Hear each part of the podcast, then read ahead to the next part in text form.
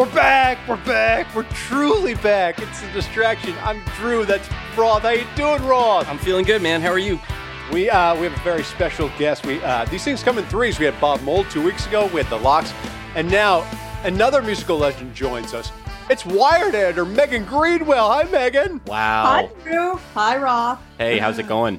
You might remember Megan uh, as the editor in chief and our former boss at Deadspin, uh, and of course, uh, shit. What was the other thing I was going? to She's a, there's a bunch of other things about her. She, Oh, of course, she's the godmother of Defector. Duh. Yeah. That's, I, I only forgot the, the site I currently work at, like a fucking idiot.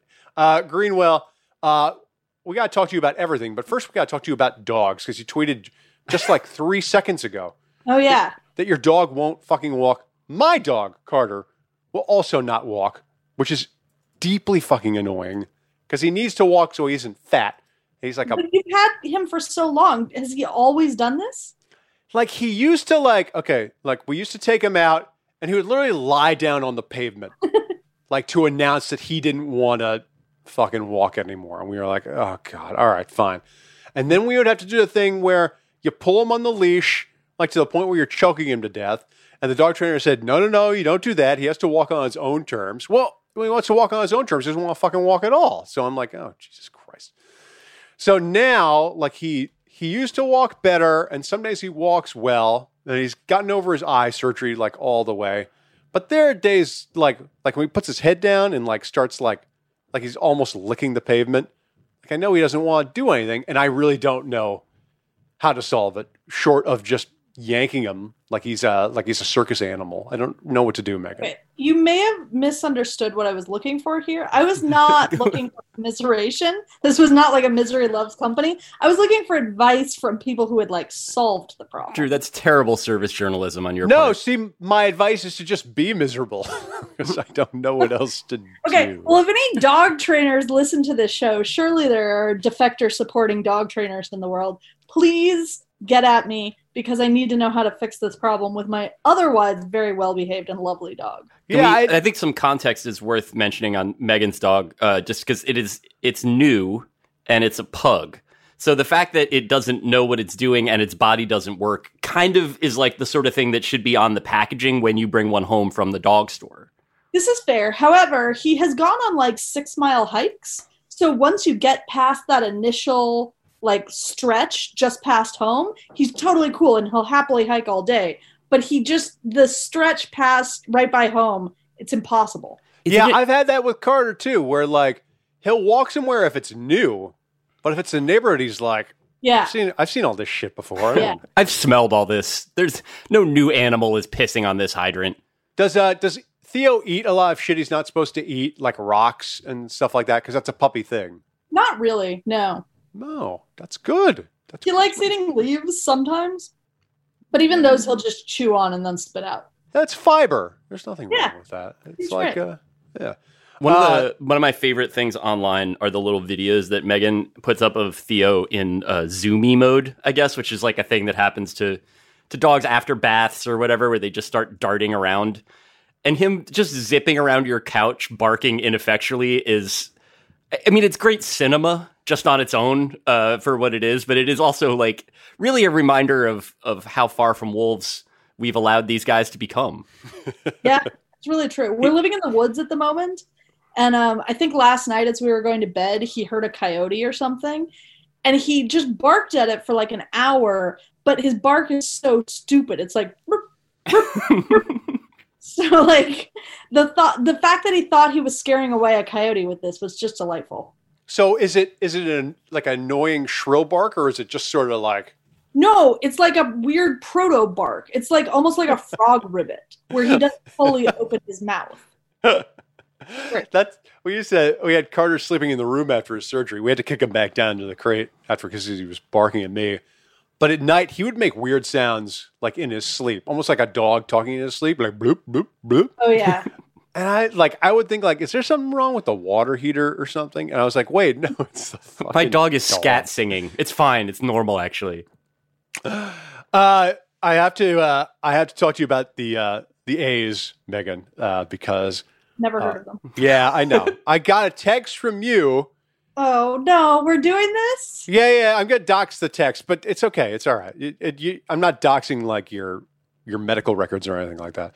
But you said uh, you said the A's are not still in the playoffs by the time we record the podcast. I'll be furious. So hence you were furious. Uh, and I said I can guarantee that. And then you texted me they're going to beat the Astros. Come on, and they didn't. And I cannot tell you how sad I am that they didn't beat the Astros because I fucking hate the Astros. It really fucking sucks. And it's annoying that they're going to get swept out of the playoffs by the Rays, who are like, eh, it's like of all No. the teams, like like the A's were one of the few teams left in the field I liked and was cheering for. Like it was only the California teams that I wanted, and Yeah. like, like majorly the the like the Padres. The rest of them are shit, and I don't like yeah, them. they're it's all boring shit teams now.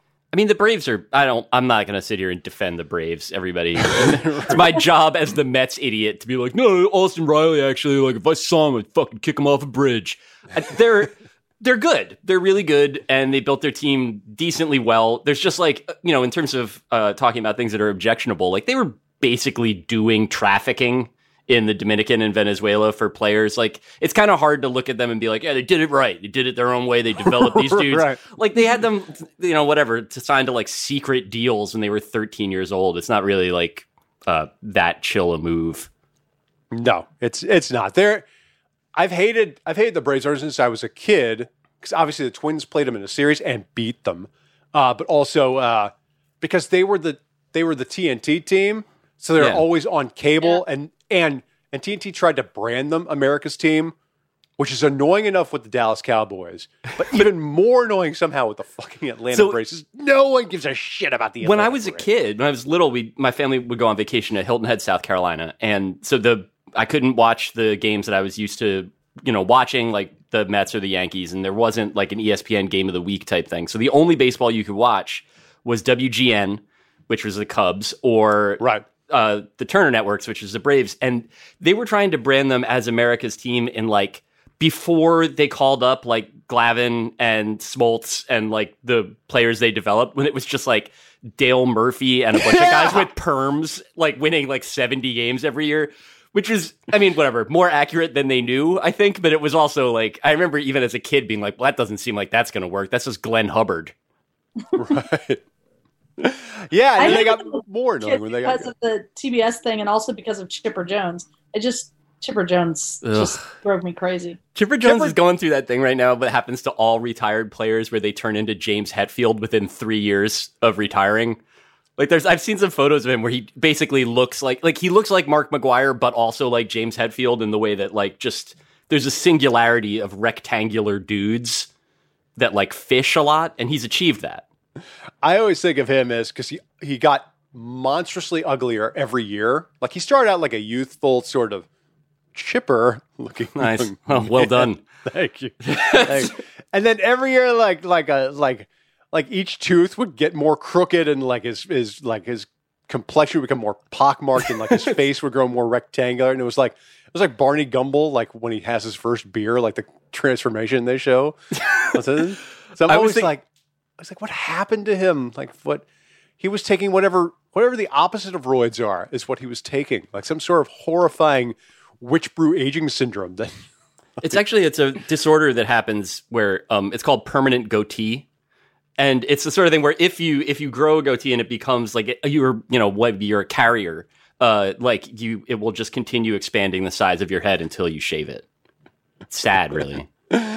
Uh, Greenwell, how has your sports viewing intake been uh, this fall in the middle of the pandemic? Are you enjoying watching all the COVID sports, or are you a little like, eh, I don't know? I enjoyed basketball a lot. I watched a ton of basketball. Yeah, Uh, I mean, I enjoyed baseball insofar as like I was a miserable, suffering A's fan who made everybody around me miserable too. right. Because I was in a bad mood all the time. Um, I haven't watched any football at all. Literally, have basically no idea, except that I've been playing DraftKings with you morons. So I know enough to know like who I should pick when they're playing the Vikings or whatever. Um, and I won 16 cents in DraftKings last week, by the way, Hell before yeah. then forgetting this week. That's big Uh, money. So that's a that's my shipload. sports intake. It's weird. I'm I'm confused about my sports intake. I really just want basketball to come back because like basketball's fun. The bubble is cool. It's like I feel less gross about watching it. The bubble was an insane success. I Yeah. mean, unless they're lying to me, which they absolutely could have been. No one tested positive. The the bat the games were exciting. The Zoom fans were cool. They're much cooler than cutouts. Yeah. I will say the one thing that I noticed after reading uh, Kelsey McKinney wrote a, a good story for us about how the the bubble has like hurt people like sort of freelance camera operators, like the the other people that make NBA broadcasts good. Right. And she made the point in there about like, you know, you're not seeing as many angles, you're not getting like all the shots and the reactions that you're used to. And I think that I had just sort of implicitly understood that it was less good. And then once I read that, it was like I was seeing all of the stuff that I that I sort of wasn't seeing. The basketball was very good. There was something kind of freakish and flukish about some of it, at least until it got down to the inevitable part. But like I really um I don't know, it made me pine for watching actual normal meaningless basketball games in a way that I like the absence of basketball didn't, if that makes sense. Yeah, that seems right. Do you think Greenwell they'll do another bubble for the 2021 season, which was not going to start? It will at the earliest it'll start in January, and I assume that it'll, it may take even longer than that. Do you think they'll do another bubble, or is this a one time? I can't imagine them being able to do it again. I mean, I feel like they're gonna have to. Like now that they have the reputation as the responsible league, Right? you can't just blow that. That was your first mistake. Shit by next spring. So like, yeah. I mean, what's going to happen, right, is like with all things, the WNBA will take the lead, say they're doing a bubble, and then the NBA will be like, oh yeah, no, we're the good guys too. We're doing a bubble. Right. Asking them to do it for a whole year, for a full regular season, though, is, I mean, it won't be a full regular season because they'll have to shorten it. But like, God, I mean, asking them to do this shit for three months is crazy enough. Yeah, I can't even Start imagine. Oh, sorry. Go ahead, Greenwell. I was just going to say, can't you start in a bubble and then move out? But why bother? Why bother starting in the bubble at all? Then why not just do the Well, because NFL? thing? theoretically, at some point during the season, we'll get the vaccine. Yeah. Yeah. Oh, right. Yeah. I keep forgetting about how imminent that Like- is. someday we might transition back to something resembling normal life. Maybe it'll be during the next NBA season. It will not be during the next. Yes, it's fair. It's fine. Yeah, we can't can't apply subtitles to a podcast, so thank you for adding your own there. Yeah. You're welcome. I'm I'm torn because I I was like I was astonished at what they were able to accomplish with the bubble. Like I really liked watching the, the games. Like I said, nobody tested positive and all that stuff. But I know that there was an invisible toll I'm not seeing. You know, that guys like Paul George have already spoken out about the idea that they're stuck in a hotel, possibly away from their families, you know, for three awful months, trying to just do their jobs. You know, I I, I can imagine how and and that's just the players and like you know you're talking about media people too and and team employees and stuff like that. So all of that you know i i i, I assume that the sort of residual damage will come out of the woodwork uh, in the coming months. And that but for now i can't i don't know. I i still have residual really good feelings about what i just watched. Like it felt like legitimate basketball to me and i enjoyed watching it even though the lakers won the goddamn title. I still enjoyed it. Yeah. Let's take a break and come back because i can't think of anything else to talk about just yet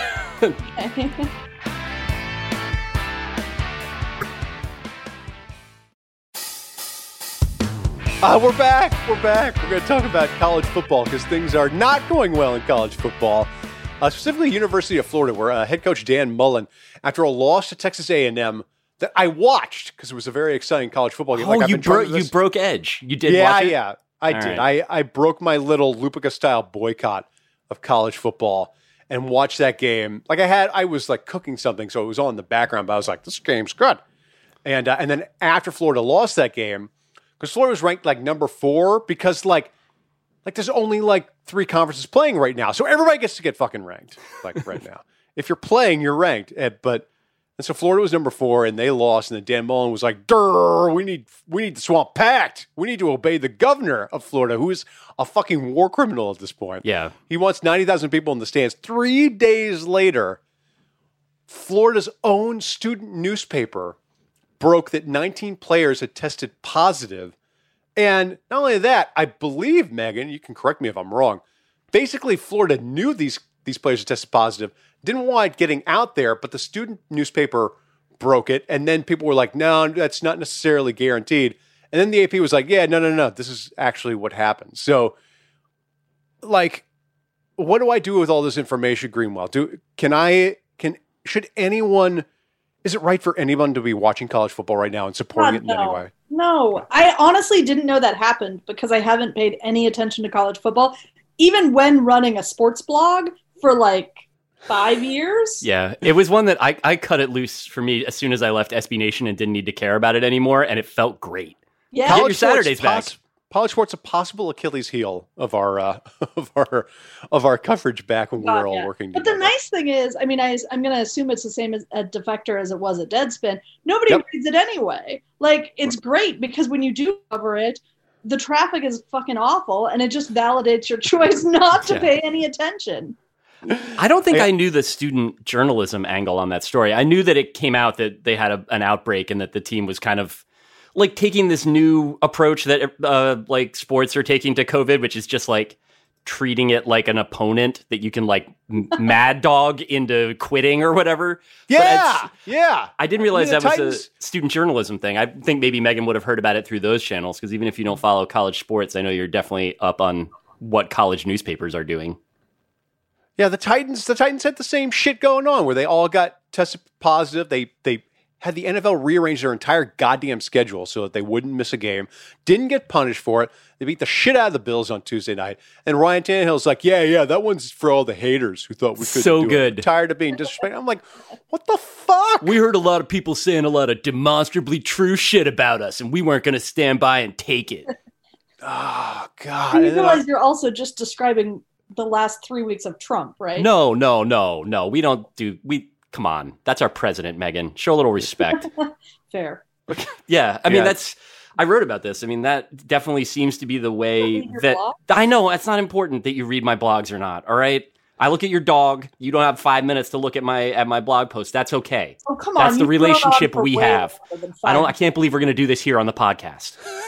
but, but I mean, it is like that idea of just like quitting, but in like this like kind of blustery, coachy type of way is like I feel like it's all been kind of leading up to that. Yeah. yeah. Just a fucking drag, of course. But Are, uh, are you, Megan? How is your state of mind?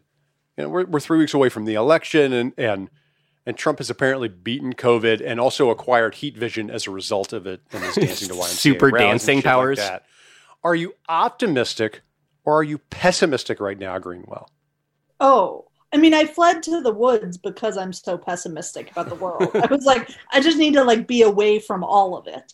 Uh, no, I'm pessimistic about everything. Um, the best case scenario is like, I guess Biden wins the election, but and Trump decides not to like stage a military coup.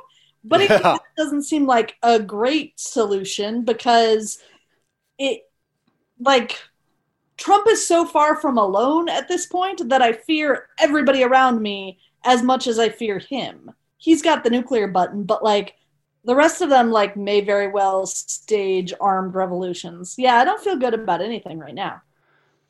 I feel like this week has been particularly like I've I've been I've been trying to stay relatively optimistic. The fact that the Barrett hearings are going on this week, and like I I I literally I said to everyone I was like I can't I can't look at it. I can't if I see Mitch McConnell's face, I just turn homicidal and want to tear his face off in front of his kids. And like and Albert was like, you just mute him. Just mute the word Mitch on Twitter. And that's what I did.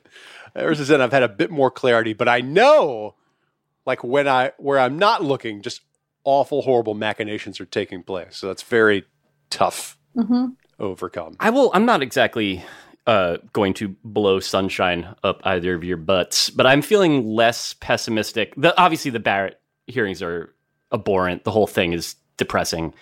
I think that there's a chance that this is enough of a blowout that they can't do a lot of the fuckery that they want to do.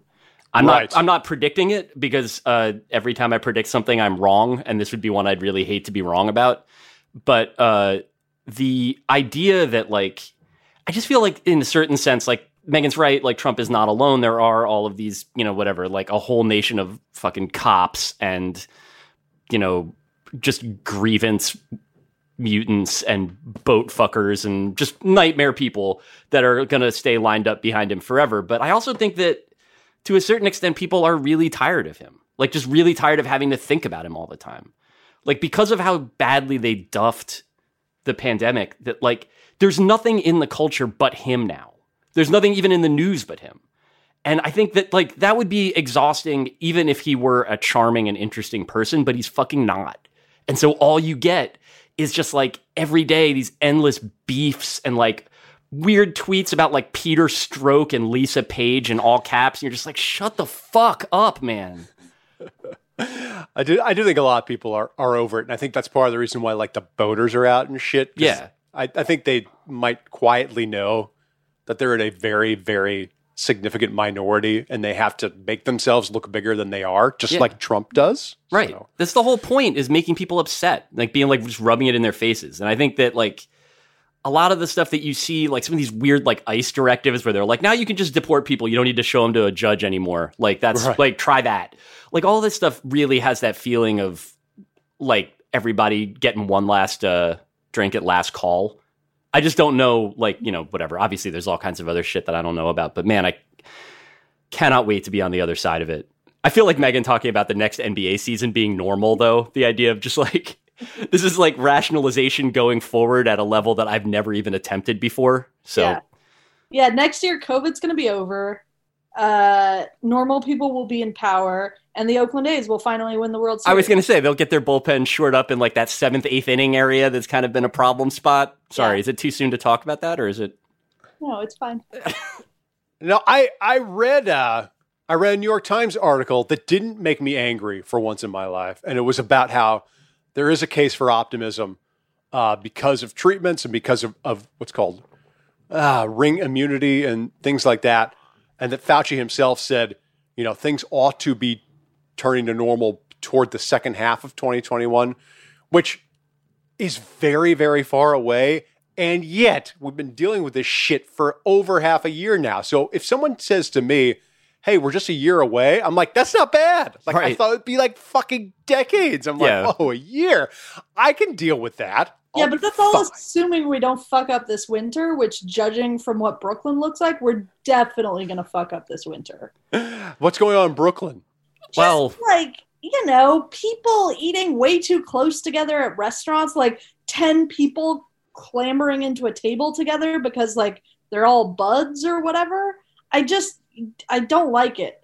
Yeah, this is definitely the thing that like keeps jumping out at me about this is like all of that stuff about how it could get better. Like that all makes sense, and like I don't know what ring immunity is, but it sounds tight, and like would ab- I would absolutely welcome it. But there's also not a game plan. There's not like any plan that you can sense, and so like what Megan's talking about, it's the same sort of thing in my neighborhood where it's like some places are trying really hard to keep people distant and to like limit the seating size and stuff. And then other ones are just like, no, that's not like actually what we're going to do is just let everybody um, that is wearing like a 49ers jersey stand directly on top of each other and scream into each other's mouths on Sunday. And so like and it's catch as catch can. It's like one place is like that and then you go halfway down the block and then the other way is the way that it's being done. Like that to me like is it's hard to feel like there's any program in you know in place and like one way or another we're not getting that before January. Just kind That's- of grim. That's like when I, I watched I watched Dak break his leg. I saw the injury happen in real time, and That of course it was horrifying. Same. And then everyone, all the smarmers on Twitter were like, "Don't show it again!" Like we're all fucking kindergartners. I was like, "Fuck off!" And and pretty much the only thing I found more horrifying than the injury and Dak crying, and people were like, "Don't show Dak crying. It's personal, man." I was like, "Give me a fucking it's, it's TV. Give me a fucking break." was the fact that that the Cowboys by far had the most fans of any NFL team. Like Jerry World was like, I want to say halfway full. They said like twenty seven thousand. It sure as fuck looked like fifty thousand people. Yeah. And that made me that made my dick clench. I was like, oh no, bad. Yeah. That's where Yeah, every crowd shot was kind of like I. I think I've talked about this on here. That I, I had a moment like back when the protests were happening. I remember there was one in my neighborhood that like there were some real like anarchist looking dudes, um, just like whatever, like not in a scary way, just like black jean shorts type of way, uh, like passing a joint on the corner, and like this is something you see a thousand times, you know, in a given year of living here. But like just watching them like take a wet thing out of their mouth and just hand it to another dude who's like, thanks. And then and I was like, I had completely lost my ability to like process that as normal. And every crowd shot from fucking Jerry World, I was like, oh no, no. Like that. it was just like pure George Romero, like zombie vibes. Not what you want. No. I was pitching. Uh, I was I was thinking about going because the the Washington football team is about to let fans into into their stadium, and I was like, you know, that actually would be pretty good for a post for me to go to a game. However, is it worth risking my life? And so I, I said to my wife, I was like, I was like, well, should I do this? She's like, what about the bathroom? And she, I was like, oh, oh, the bathroom situation. Yeah, you Just- can't do that. Are Yeah, they 'cause making I was- wear masks? Huh? Yeah, the, the fans have to wear masks, and it's like ten thousand people, and they're all sitting in their little. So like the some of the NFL games I see at outdoor stadiums, it makes sense to me. Yeah. It's like it's like okay, everyone's apart, everyone's wearing a mask. Okay, they're drinking beers, but they're like they're drinking beers like twenty feet from the next cluster family over and all that stuff. And the stadium's outside, and we know outside transmission isn't as bad as inside transmission. So I was like, I was like, I could do that, but the pisser isn't outside No. and the and the pisser like I, on a regular like in a regular time a stadium a stadium bathroom is just like a haven of new disease strains you I can't even miss them so much. Yeah, I miss them too, man. and I have a weak bladder so it was uh, I ruled it out I The wouldn't thing where it. you and your pod get like a whole section, that sounds fun as hell to me. I bet Yeah. that's awesome. Yeah, th- I was reading about that for the World Series. That like that's how they're doing it, and there's Yeah. some of them it's been like because not everybody has. They only sell them in groups of four, and not everybody is like you know the nuclear family. And the idea of like calling your friends up and being like, "Hey, do you want to like go live in a hotel in Texas with me for a week and watch baseball?" Is like, yeah, I would love to do that. I haven't seen any of my friends in eight months, so that would be tight. But it is also not as uh, as easy as that, obviously. And No. having it in Texas is really kind of like jarring to me as well because that's where they're having you know baseball stuff too, and like that is another state that's just like very purposefully quit because you can't show weakness to the virus. So dumb. Yeah, bad state. would you guys like to drink from the poison chalice I know Mm. you would Always. Megan uh, this week the uh, the shitty take comes from the inimitable Darren Rovell I want to say it in Daniel Radcliffe yeah, do it, Daniel Radcliffe's accent Darren Rovell Rovell. Uh, and during during the Lakers championship celebration, he tweeted, "For everyone who makes fun of Michelob Ultra in the locker room, it has been the fastest growing beer in America for the last decade. In the last year, it has outsold every domestic beer but Budweiser. It doesn't become that because everyone makes of the brand. I don't. eh, that's Uh, not even. That's I not think- even English. Yeah, you can But it- tell what he was saying, but, But if anyone's going to sprint to the defense of Michelob Ultra, it was going to be Darren Rovell. Yep. really. Well, what's funny, right, is it started, I'm pretty sure it started with a tweet from Ryan Mac from BuzzFeed, who just like made a joke that like this is the only time in world history that Michelob Ultra has been consumed. And Rovell, like, because Rovell was quote tweeted in Ryan's tweet, Rovell like went on a multi-tweet spree about it, so good. attacking Ryan for daring to imply that nobody would ever drink piss water. It was It's- just incredible. it's perfect Rovell, especially because like if you think of like the the ultimate Rovell tweet being during like the 2016 debates where he was like, "I feel terrible for the country, but this is tremendous content." Like him being blasé about stuff like one of these two mutants is going to be president, but then as soon as someone makes a joke about Michelob Ultra, he's like, "Look, bitch, Yeah. I'm not going to He's sit got- here and like." like He's got a red siren in his office. Anytime somebody says something bad about a brand, it's like he slides down his fucking Michelob Ultra fire pole, It's come really true. rushing to the defense. Yep. It's such a weird beat that he's because this is clearly like his dream is being the guy that's like first on the story of Skittles introducing a banana flavor. Like that's like he's lived his whole life to be the guy that breaks that story. But like he authentically is that guy, which is what makes them so uncanny there too. Like the tone of that being like that's a personal offense to him that someone would like talk about Michelob Ultra as if it wasn't a successful brand. Yeah, Have you ever had it? I don't think so. I don't think I have either. I've also never. I don't drink anymore, but I, I it was introduced while I was drinking, and I would have drank it if it had been the only thing around. But like, I was just used to making fun of the ads because it was like it was like a Peloton ad, but with a beer at the It's end. It's so good. Yeah, the sports beer. Like it was just like you and your buddies and you'd like knock it Oh, out a 10K. You forgot about those ads? Yeah, I forgot about the like we go for a long hike and then we drink our Michelob Ultra because it had low carbs or whatever the fuck. yeah, yeah. It was like all hot yuppies in like yoga pants, like climbing a fucking mountain and then like toasting with a sip of Michelob Ultra. And it was Yeah, like, yeah. It only has 99.5 calories per bottle. So it's And the thing Fantastic. it's not actually worse than like Bud Light or whatever, which obviously I've drunk on plenty of occasions, but it's just dumber. Like right. Yeah, even the name itself, honestly, to me, like just Michelob. As a kid, I remember it as being kind of like the aspirational piss beer. Like that was like the one where you like you had to pronounce it right and stuff. It wasn't like you could just be like Bud. Like animals make that sound. like Megan's dog is going to make that sound as soon as we get done with the podcast. But yeah, like the idea of Michelob, the ultra version of Michelob itself, like whatever that is, is going to be funny, whether it tastes gets- good or not. it gets credit merely for still existing when like like Budweiser hires Jay Z to introduce Bud Light Platinum and nobody gives a rat's Yeah. ass. Drew, it doesn't Right. just still exist. It is the fastest growing beer. Put some fucking respect on its name. Also, Hey, it's time for be true. I mean, I realize we're not like a cross section of real America, but like the stat itself, assuming Rovell is correct, which maybe, um, seems kind of hard to believe. But I can kind gr- of- go ahead. I can kind I can kind of believe a certain segment of Americans floating to like the turkey bacon of beers. But also just, fastest growing is a that's a real slippery term. Like I remember when when I was at Vice and they started their own TV channel, it was nobody watched it. Uh, but it was on they like took over it was like History Channel 2 or like it was some like the auxiliary version of a not terribly popular cable channel. And so they were touting they were like our ratings are up like 350,000%. Like people under the age of 80 are watching this channel now. Like this is it. We're doing it. And it was like all that that meant was basically that you stopped running like just documentaries about the Luftwaffe all day long and like some person watched Jesus and Marrow at some point. Yeah, that's Uh, it's like yeah, it's like Rovell saying like, well, ten people drank Michelob Ultra in 2019, but this year a thousand people drank it. So what do you think of that pace? Geometric growth.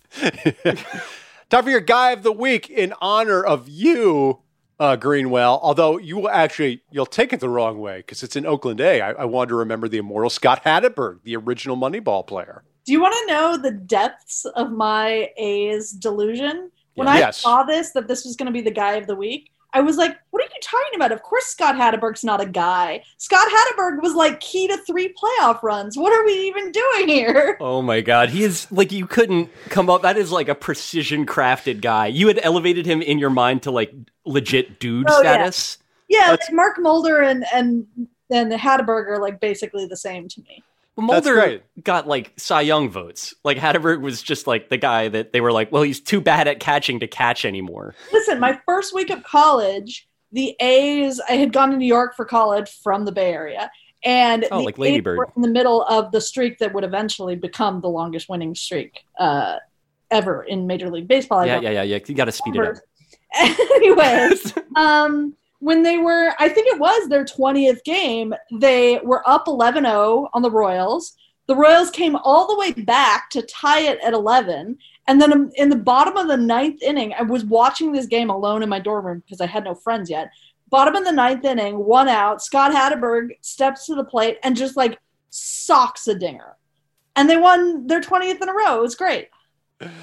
I remember because that was the big that was the uh, that streak was the centerpiece of the Moneyball movie Correct. where they were Scott like that was a very big in that movie. Yet another reason I might argue that Scott Hatteberg is not a guy.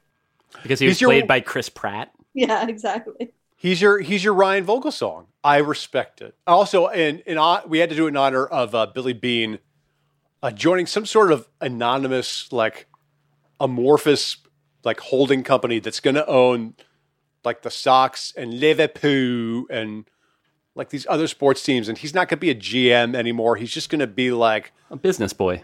Yeah, yeah, yeah. He's got he's he's gonna he's got the Bill Simmons thing where he's just gonna get paid hundreds of millions of dollars to like be there and know other guys who have hundreds of millions of dollars. So Great. Now the Red Sox shit will never work in the playoffs again.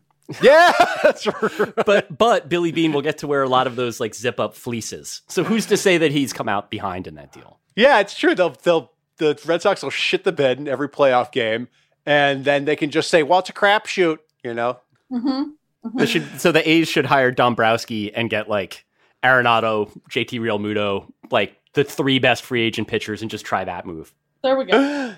the uh, we uh, we did not subject our last two guests to uh, to a mashup because they were professional musicians. musicians. Greenwell, you are not so fortunate. Are you ready for the mashup of the week? Absolutely not. All right. That's kind of attitude I like. Because here we go. Girl, you really got me now. You got me so I can't sleep at night. Girl, you really got me now. You're gone.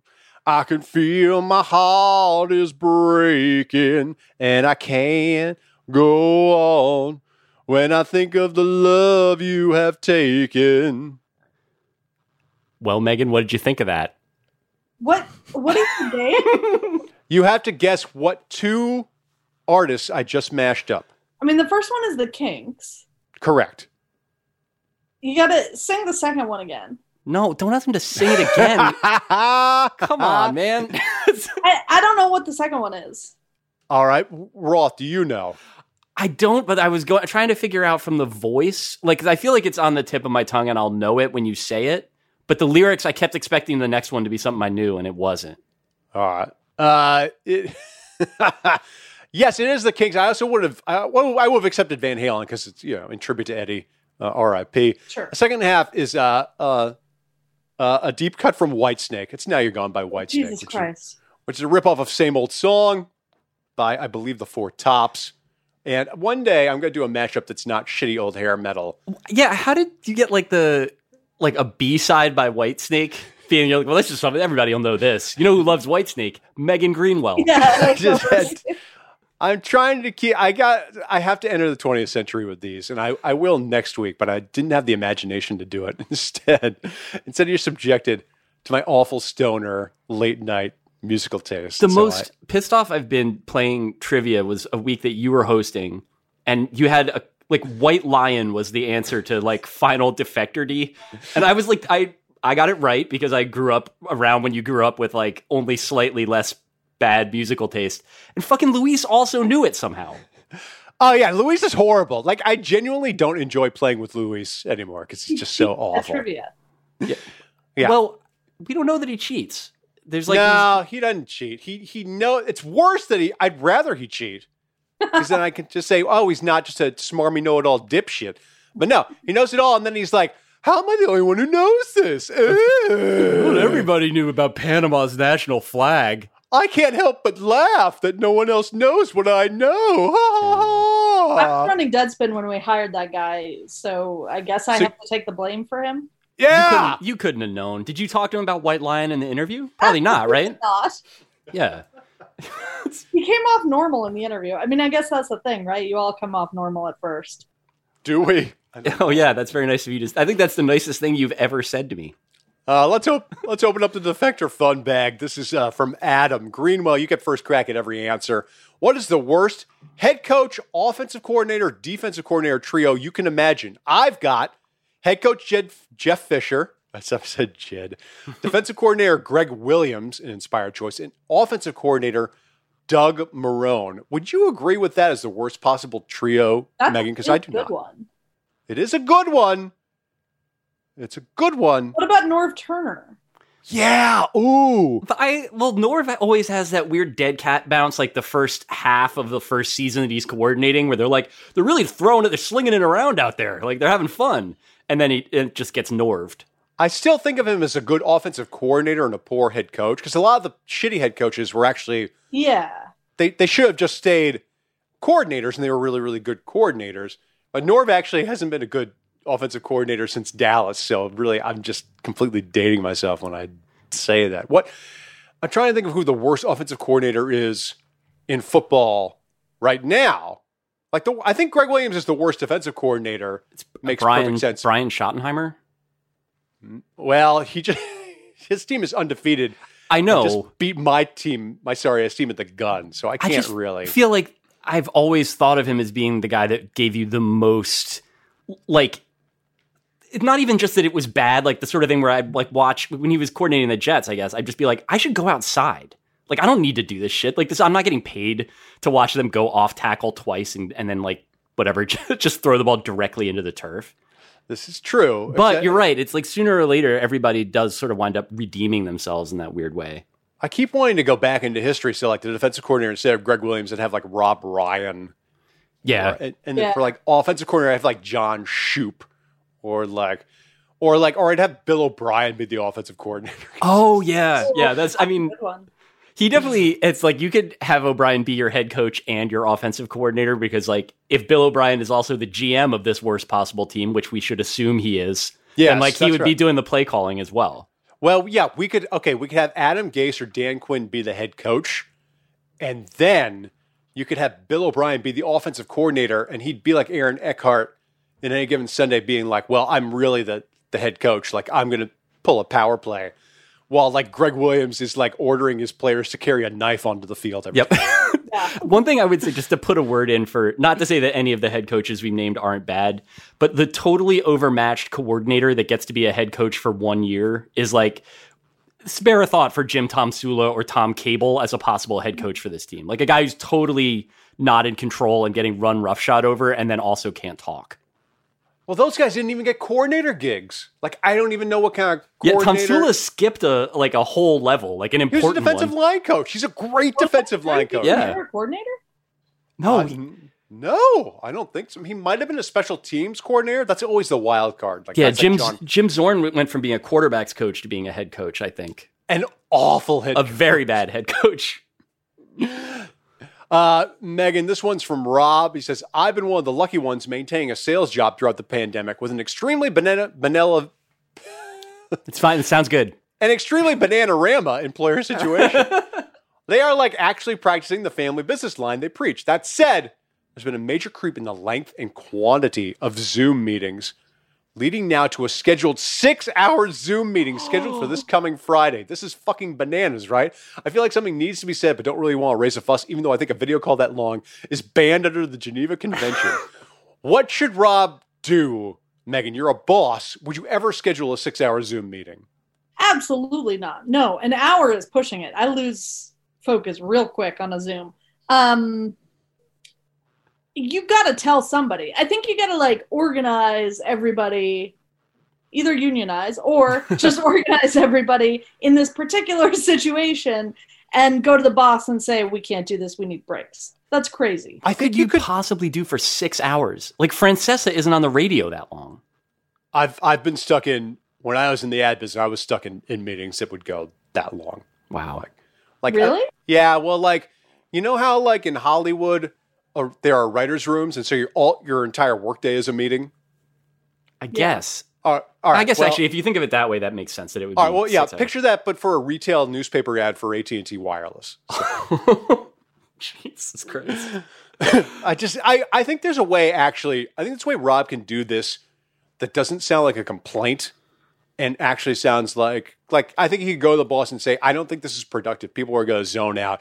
If we did X Y Z instead, that Yeah. would act like if you sound like you're taking initiative instead of just complaining.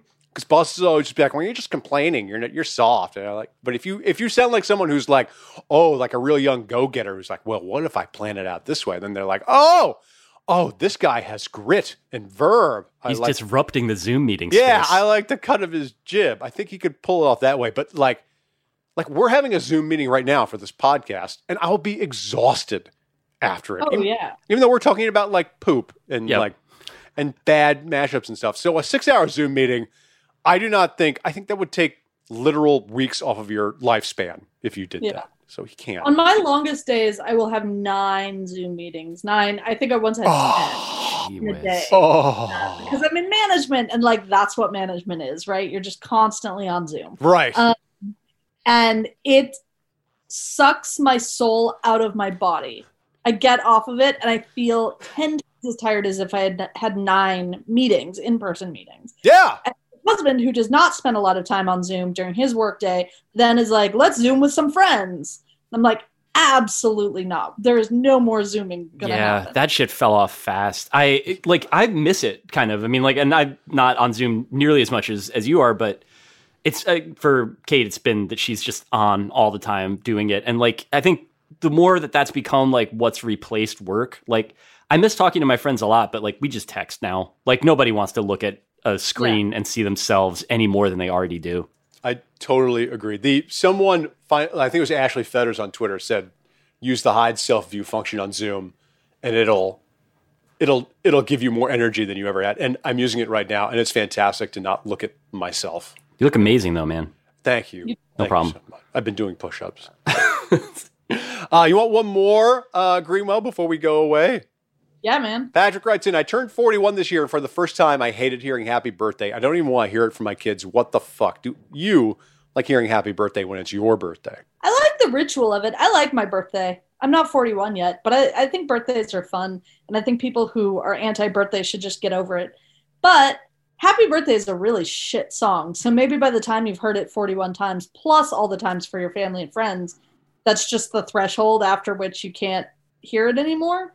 Uh, but if it's just about being 41, get over it, man. It's fine. You're that's not even old. You're fine. I mean, I don't know the last time someone sang that to me. And it's not like a being old thing. I think that just kind of stops. Like at some point, birthday parties are just like going to a bar with people. Doesn't your mom call you and sing it on your birthday? Oh, you know what? They do. My parents do it. And she's a good singer, and my dad is a very bad singer, and they both kind of like try to harmonize for maximum impact. So, like, she'll sing it properly, and then my dad's just in the background caterwauling. So, actually, maybe I like the song now. Now that I'm like thinking about it, that actually sounds kind of nice. I is uh, really bad song. Like it sounds bad if you're if you have a great voice. It sounds terrible if you have an awful voice. It's just we need to like reinvent Happy Birthday. I think we should use the. Uh, it's it's not by them. The Ting Tings do a punk song called "Happy Birthday." That's a cover of another punk band. I can't remember the original one, but I like that song way better than "Happy Birthday." And I'm 44, and uh, unlike you two, I've had to navigate the kitty birthday party gauntlet for 14 years now. So I never need to hear happy birthday ever again. Like my parents do still sing it to me, and it's very nice. And I like being wished happy birthday on my birthday, which was last week. Ding. Yeah. But the uh, I the song said it. itself, the song itself is useless. If I never hear happy birthday again, sung to anybody, much less myself, I don't give a shit. It's fine. I don't care. Yeah. And on that note, happy podcast, everybody. That's true. Did you have a fun time, Greenwell? Would you come back on? If I'm invited, yeah. You but are- we have to talk about pancakes next time. Oh yes, because you you you did a face turn on pancakes. You're all right with pancakes now, right? I, I'm okay with pancakes. I still wouldn't say they're terrible, but what did I say before? They can go to hell or something. Yeah. Or they were Uh, trash or should live in the toilet or whatever. No, they're fine. I got into them during quarantine because it's like a nice little ritual to make pancakes on morning on weekend mornings. Um, they're okay. I'd still rather have a waffle, but I can't bring myself to like pay, even though it's like in, what thirty bucks for a waffle iron. Yeah. Just storing it. I don't know. I can't bring myself to do it. So they're they're a pain in the ass. They take up counter space, and then the worst thing is if you put too much batter in, which I always do because I'm always hungrier than my eyes are bigger than my stomach, and then it leaks. It like the sh- like the shit expands when you put it down, and it leaks out, and that is just the. You know, I'm like, oh my god. I have to wipe shit off the counter now. This is the worst thing since World War II. I hate it. It's just This is how it starts, though, Megan. I'm glad you're on your journey, your pancake evolution. Brandon Nix is our producer and engineer. Daisy Rosario is our executive producer, and Stitcher's chief content officer is Chris Bannon. Also, the new Distraction theme song was composed and played by the immortal Kirk Hamilton. Thank Our you, buddy. Kirk.